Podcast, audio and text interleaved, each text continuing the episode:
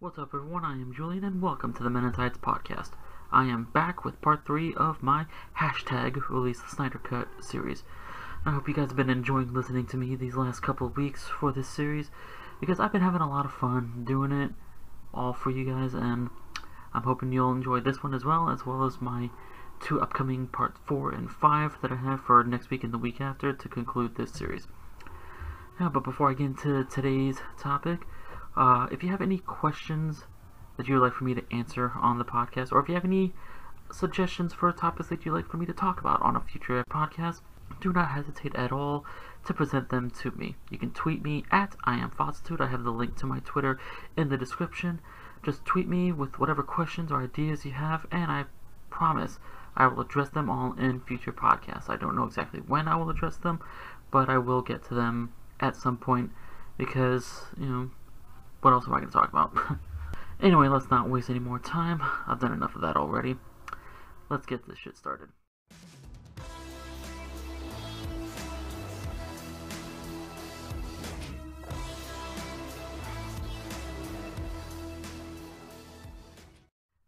Today's episode of the Men In Tights Podcast, we are talking about the Academy Award winning film. Yes, it really did win an Academy Award. I am of course talking about Suicide Squad, written and directed by David Ayer. Now, if you thought that critics and audiences hated Batman v Superman, oh man, they really hated this movie. But, in defense of David Ayer, Warner Brothers did put a lot of pressure on him with this one. I mean, for starters, they gave him only 6 weeks to work on the script. And even the greatest screenplay writers will say that's not enough time to deliver an A+ story. Additionally, they dicked around with this film a lot throughout production, much like with Batman v Superman, and another film that I will finally talk about in 2 weeks on this series. What we saw in theaters was very much different from what the original cut of the film was meant to be. If you want to believe any of the tweets and interviews that David Ayer has done since the theatrical release of this film over 2 years ago. Now, let's start with the cast, because we actually have some pretty big names starring in this movie. We learned early in pre-production process that the characters we would get to see in the film included Amanda Waller, Deadshot, Enchantress, Captain Boomerang, El Diablo, Slipknot, Katana, Rick Flag, Harley Quinn, and the Joker. For the part of Rick Flag, Warner Brothers had initially gotten Tom Hardy to star in the role, but he had to drop out because of scheduling conflicts with him also filming The Revenant at the time. Now, if anyone that's seen The Revenant, sure we agree he made the better choice for that one. And after Tom Hardy dropped out, Jake Gyllenhaal was offered the part to replace him as Rick Flag, but he declined, and then studio started looking at other actors like Joel Egerton, John Barenthal, who we know would go on to star in Netflix's Punisher, and Joel Kinnaman, who of course was the man who eventually got the role. For the very crucial role of Amanda Waller, the woman behind the creation of the team that is the Suicide Squad, the studio was considering actresses Viola Davis, Octavia Spencer, and Oprah Winfrey. And what I'm about to say is not at all meant to be disrespectful towards Octavia or towards Oprah. I love Octavia Spencer. I think she's an absolute gem of an actress. And Oprah is, well, she's fucking Oprah. But I personally believe that Viola Davis was simply born to play Amanda Waller. It was absolutely perfect casting, and I truly believe that no other actress out there would have done a better job than her in this role. That's just my strong belief about this. And for the highly anticipated live-action big screen debut of Harley Quinn, we would get the absolutely stunning Margot Robbie in the role. And at this point in her young Hollywood career, she was perhaps best known for her role in 2013's The Wolf of Wall Street, so there was a lot for her to prove to fans of such a beloved character. She had a lot of expectations to live up to, and I'll share my thoughts on her performance a little later. But what was the role everyone was most curious about as regards to who was going to be cast? I'm of course talking about the Clown Prince of Crime himself, the Joker. Not after the Academy Award winning performance we experienced with the late Heath Ledger for The Dark Knight, fans everywhere were quite eager to find out who Warner Brothers would cast as the iconic character. Heath left some mighty big shoes to fill, so the pressure was on. Now, one actor that the studio apparently was originally looking for the role was Ryan Gosling. Yes, Ryan Gosling. Now, would he have done well in the role? I'm sure he would have. He's a great actor. He's done a wide variety of films throughout his life and career. But now we'll never know how he would have done, because of course that part went to another Academy Award winner, Jared Leto, and oh boy, did people have some problems with that one, and I will talk about that as well. And we would also, of course, get Will Smith as Deadshot. I'm not even going to pronounce this name. That dude that played Killer Croc. Karen Fukuhara as Katana. Adam Beach as Slipknot. Jay Courtney as Captain Boomerang. Cara Delevingne as Enchantress. And Jay Hernandez as El Diablo. As well as nice cameos from Ezra Miller's The Flash and Ben Affleck's Batman. Now, for some fans, this did appear as if it was Warner Brothers' response to the MCU's surprise hit of 2014, Guardians of the Galaxy. Especially after seeing some of the trailers for the film, with their inclusion of a lot of music and how colorful they made it look. Now, the truth is that the development of the Suicide Squad film actually goes as far back as 2009. At least according to my research that I did before this podcast. So, you know, that's just another example of people wrongly assuming that they're just copying the MCU. Another thing the trailers made it look like is that the Joker was going to be the central antagonist of the movie, which is something we would soon find out to not be the case at all.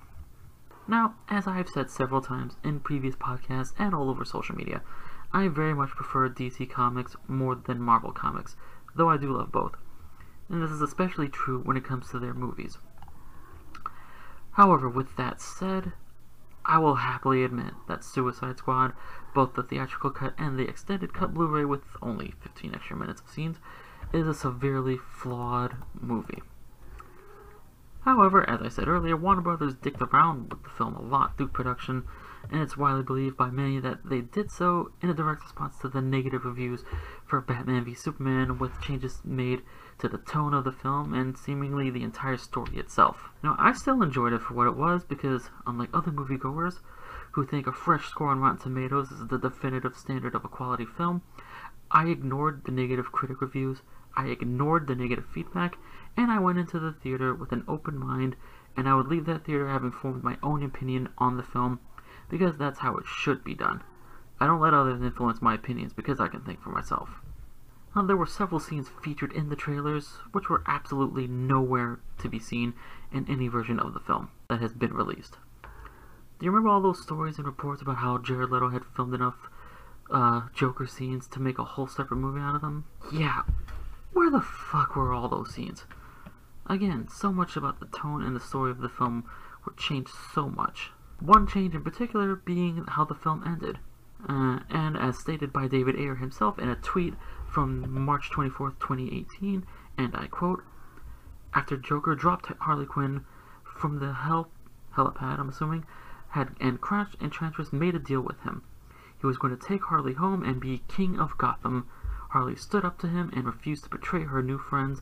The squad turned on him and he escaped."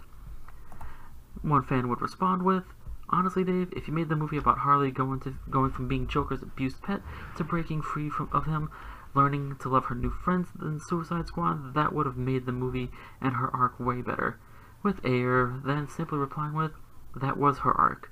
Growth and empowerment." The ending we got was pretty much some happily ever after shit with Harley and her Putin. The thing is now, with all those changes, they were completely fucking waste of everyone's time. Because, according to the stories that have been coming out in the pre-production phase of Birds of Prey, in the Birds of Prey movie, Harley apparently isn't even with Joker anymore. So why change the original ending for Suicide Squad if there isn't going to be any real follow-up or payoff from that shit? Like, what the fuck is wrong with the studio? And like I said in part 2, it's like they're afraid of giving us good movies. Now, as I mentioned earlier, the trailers made it look like the Joker was going to be the central antagonist or central villain of the movie. However, upon its theatrical release, we would learn that the big baddie that the squad would have to fight at the end turned out to be Enchantress. Why? I wish I knew. But even David Ayer himself has admitted that he made a mistake not making the Joker the villain of the film. So many missed opportunities with this film. So many. But, you know, right now I'm going to go ahead and talk about a little bit about the things I actually did like about Suicide Squad. The first, and perhaps the most obvious one, is Margot Robbie as Harley Quinn. Of course, she looked damn good in the movie. I mean, and everyone is in agreement about that. But I also generally enjoyed her performance. You know, she did a pretty good job of making me forget that she's actually Australian with her Harley Quinn accent that she used throughout the film. I also really love how passionate Margot Robbie has become about being Harley Quinn. You know, seeing her in interviews, talking about the role, and seeing her smiling while doing it just makes me love her even more than I already do. And I very much am looking forward to seeing more of her Harley Quinn in the Birds of Prey movie coming out February 7th, 2020. I also really enjoyed Will Smith as Deadshot. You know, I didn't think I would, but I did. I mean, he's a good actor, you know, but he's been in quite of a rut with his films in recent years, so I was pleasantly surprised that I enjoyed his performance here, especially his interactions with Ben Affleck's Batman.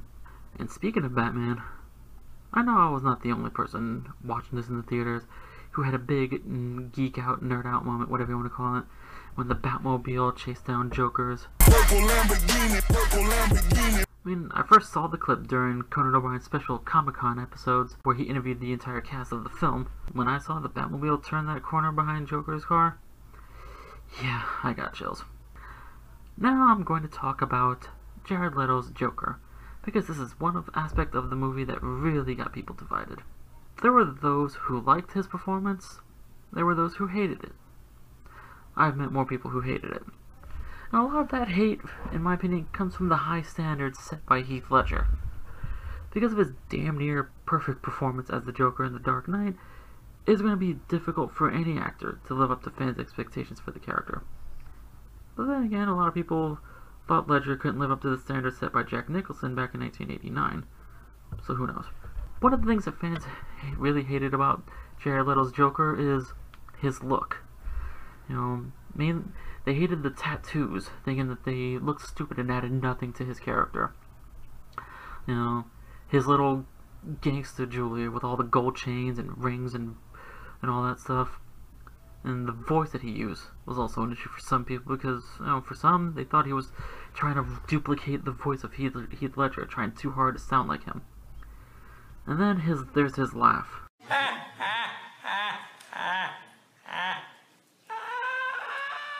Yeah, that took some getting used to say the least. By now, you're probably wanting to know if I liked Jared Leto's performance as the Joker, right? You know, all three of you out there listening to this. I'll start by saying that I'm a big fan of Jared Leto, both as an actor and as a musician with his band 30 Seconds to Mars. I've liked a lot of the movies that he's done. I liked him in Fight Club, I enjoyed him in Requiem for a Dream, I enjoyed him in American Psycho, I enjoyed him in Girl Interrupted, and his Oscar-winning performance in Dallas Buyers Club. Now, having said that, what did I think of Jared Leto as the Joker? Well, ignoring the tattoos that I will agree weren't really necessary, I honestly didn't mind his performance. To me, he's a talented enough actor that if we had gotten to see more of his performance, I think it could have been truly great. But unfortunately, we may never know, because WB, for whatever stupid reason, they decided to cut out what felt like 75% of the scenes he filmed. I sure would love to have been a fly on the wall of whatever board meeting they had where these kinds of stupid fucking decisions were made. I also really liked Carla Delevingne's performance as Enchantress. I don't know why I liked it so much, but I did. Maybe it's because I kinda had a crush on her since I first saw her in the movie Paper Towns, but who the fuck knows. Anyway, moving on, let's talk about the music. Now, this is one of the aspects, probably the biggest aspect of the film, that created a lot of the comparisons to Guardians of the Galaxy, and it's one that I can definitely understand and somewhat agree with. Now, because the Guardians films really do rely heavily on the songs played throughout the stories, because they help in setting the tone of what the film is about. And Suicide Squad tried the same approach, and while it might not have felt quite as natural as it did for the Guardians films, I feel it still worked very well here. The choices of some of the songs played, I especially enjoyed because a lot of it was classic rock and blues from the 60s and 70s and 80s. That's the kind of music I listened to when I was growing up, still living in New York City. Now we had AC/DC, Rolling Stones, Queen, The Animals, Black Sabbath, Rick James, Creedence Clearwater Revival. Now, I also enjoyed some of the newer music featured in the film and its soundtrack, such as the song you guys heard at the start of this podcast, Heathens by 21 Pilots. I also like the cover of Bohemian Rhapsody done by Panic at the Disco. Obviously nothing can beat the original version by Queen, but I think they did a pretty good job with that. And the score for the film was pretty good as well. Didn't really feature a lot of standout pieces like the scores from Man of Steel and Batman v Superman did, but it was still a good score. It was composed by Stephen Price, who won an Academy Award for composing the score for Gravity. If you haven't listened to the score, or if you don't remember what it sounds like, I'll provide a link to a YouTube playlist featuring the full score in the description for you all to listen to. As I said, the film had so much potential to be something truly great. It could have been a lot of fun. I hate using that word when describing comic book movies, but it's true. It could have been a lot of fun. You know, if Warner Brothers had just given David Ayer a little more time to work on the script, fix what needed fixing, and just let him direct the movie that he wanted to direct, I sincerely believe that Suicide Squad could have been one of the best comic book movies ever made. I really do believe that. I mean, I'll still watch it, mainly the extended cut Blu-ray that I own because I love DC Comics with great passion. It doesn't mean I'm blind to the film's flaws. I guess in the end, I'm just a sucker for pain. Hopefully they'll leave Birds of Prey alone. Hopefully. Now, even with the film's many flaws, and again, there were many of them, I can still enjoy watching it for what it was. Now, like, a lot of people don't like Batman Forever and Batman and Robin, but I can still sit down and enjoy them because, again, I love DC Comics with great passion, and most of the time I find myself enjoying their movies more than a lot of the Marvel movies. Even some of the worst DC Comics movies I find myself liking more than some of the better Marvel Comics films. You know, like, I can sit down and watch Batman Forever and Batman and Robin. I can still have a good time watching them more than I would for, say, X-Men Apocalypse, or yeah, I'll go with X-Men Apocalypse. Now, both films have their flaws, you know, meaning Batman Forever and Batman and Robin, a lot of flaws, but I can still enjoy them for what they are. As I've said in previous podcasts, movies are works of art, and art is subjective. Just because I might like it doesn't mean you have to like it, and just because I might not like it doesn't mean that you have to not like it as well. Now, it's okay to not like these movies. Just don't make others feel like shit for liking them. And trust me, I get a lot of shit from people when they find out that I like DC Comics more than Marvel Comics. Well, mainly because they're thinking I'm meaning only the movies, because a lot of them don't actually read the comics, they only know the movies. And if you tell them, like, oh, these are from actual comic books, they're probably like, ah, oh, well, I don't want to read that, I just want to watch the movie. Well, you know, there's a lot that happens in the comics that don't happen in the movies, so you're missing out on quite a lot. Yeah, Suicide Squad was very flawed. I still enjoy it for what it was. I mean, the action scenes were pretty good. Visual effects were better than the other DCEU film that I'll be talking about in 2 weeks. I mean, I don't know. I mean, I understand, yeah. Like I said, there was a lot of flaws, a lot of reasons to not like this movie, but some of the complaints were a little ridiculous. Like, I mean, one of the biggest things that gets me is when people complain about, when comic book fans like myself complain about comic accuracy with these characters. You know, I heard it a lot when they revealed the cast for the DC Universe show Titans, where Starfire was played by this African American actress that I can't remember what her name is. That a lot of people complain because, you know, Starfire is supposed to be orange. This chick is not orange. Yeah. Stupid, I know. And also, with the recent casting announcements of Journee Smollett-Bell as Black Canary, people complaining because Black Canary is supposed to be pale white with blonde hair, even though there is a person of color version of Black Canary. And, you know, apparently people forget that these little inventions called wearing a wig and coloring your hair. You don't have to be a natural blonde to pull it off. And Shailene Woodley colored her hair red for the deleted scenes of Amazing Spider-Man 2 that she shot as Mary Jane Watson, which we'll probably never get to see. But yeah, you know, just because she's not what you envisioned as the character doesn't mean that they're wrong. Again, comic accuracy, while it's nice to have it, it should not be such a big priority because comic accuracy does not always translate well onto live-action screen. Sometimes it does, sometimes it doesn't. You know, sometimes it's okay to change it up a little bit. I mean, because think about it. I know a lot of people especially complain, like with Hugh Jackman's Wolverine, that he didn't wear the costume like in the comics. But just seriously think about it. How well would it have looked if Hugh Jackman actually wore the yellow spandex costume that in a live-action version of the X-Men movies? Just picture it. It looks stupid. It looks great in the comics, it looks great in the cartoons, but in a live-action version, it just would not work. Now, I'm not saying that the leather outfits that they wore in several of the X-Men movies were better. I'm just saying, sometimes begging for a comic-accurate appearance is not always the best thing. Although it did work out for Deadpool. For me, what it comes down to is like what I said in my Man of Steel podcast. You know, just try to go into these movies with an open mind and try not to set your expectations too high, because when you set them too high, you're just going to be disappointed even if it's a good movie.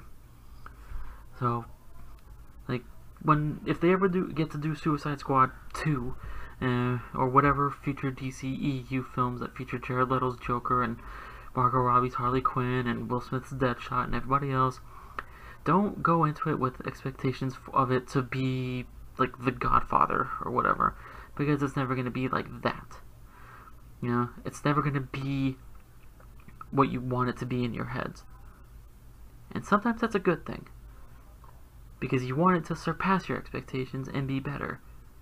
But when the movie in your head is not the movie that you get on the screen, as Bill Maher said it on his show a few months back, how dare you make the movie you wanted to make and not the movie I wanted you to make. Again, just try to watch these movies with an open mind and form your own opinion.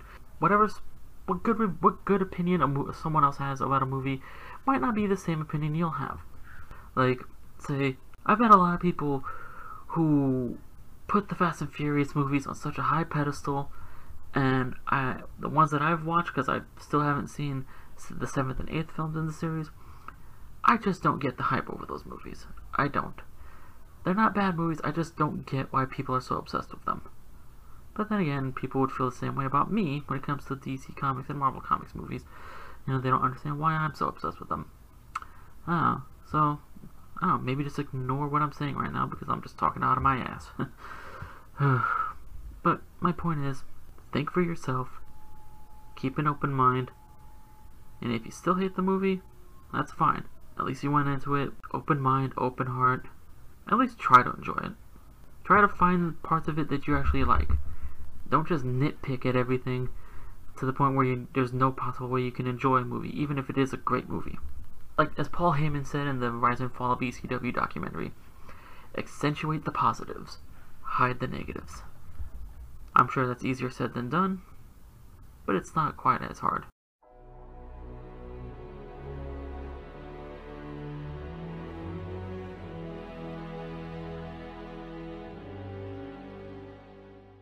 And that, my friends, concludes part 3 of my Release the Snyder Cut series. I hope it wasn't too boring for any of you. I mean, because there honestly really wasn't that much for me to say about this movie. I mean, if it was too boring for you, I'm sorry. But, oh well, you already listened to it. Can't get the time back. Too late. Sorry. And I hope you'll join me again next week for part 4. And again, if any of you out there listening have any ideas for topics you want me to talk about or questions you want me to answer, tweet me, and I promise that I will address them all in future podcasts. Until then, thank you very much for listening. I'll see you next time.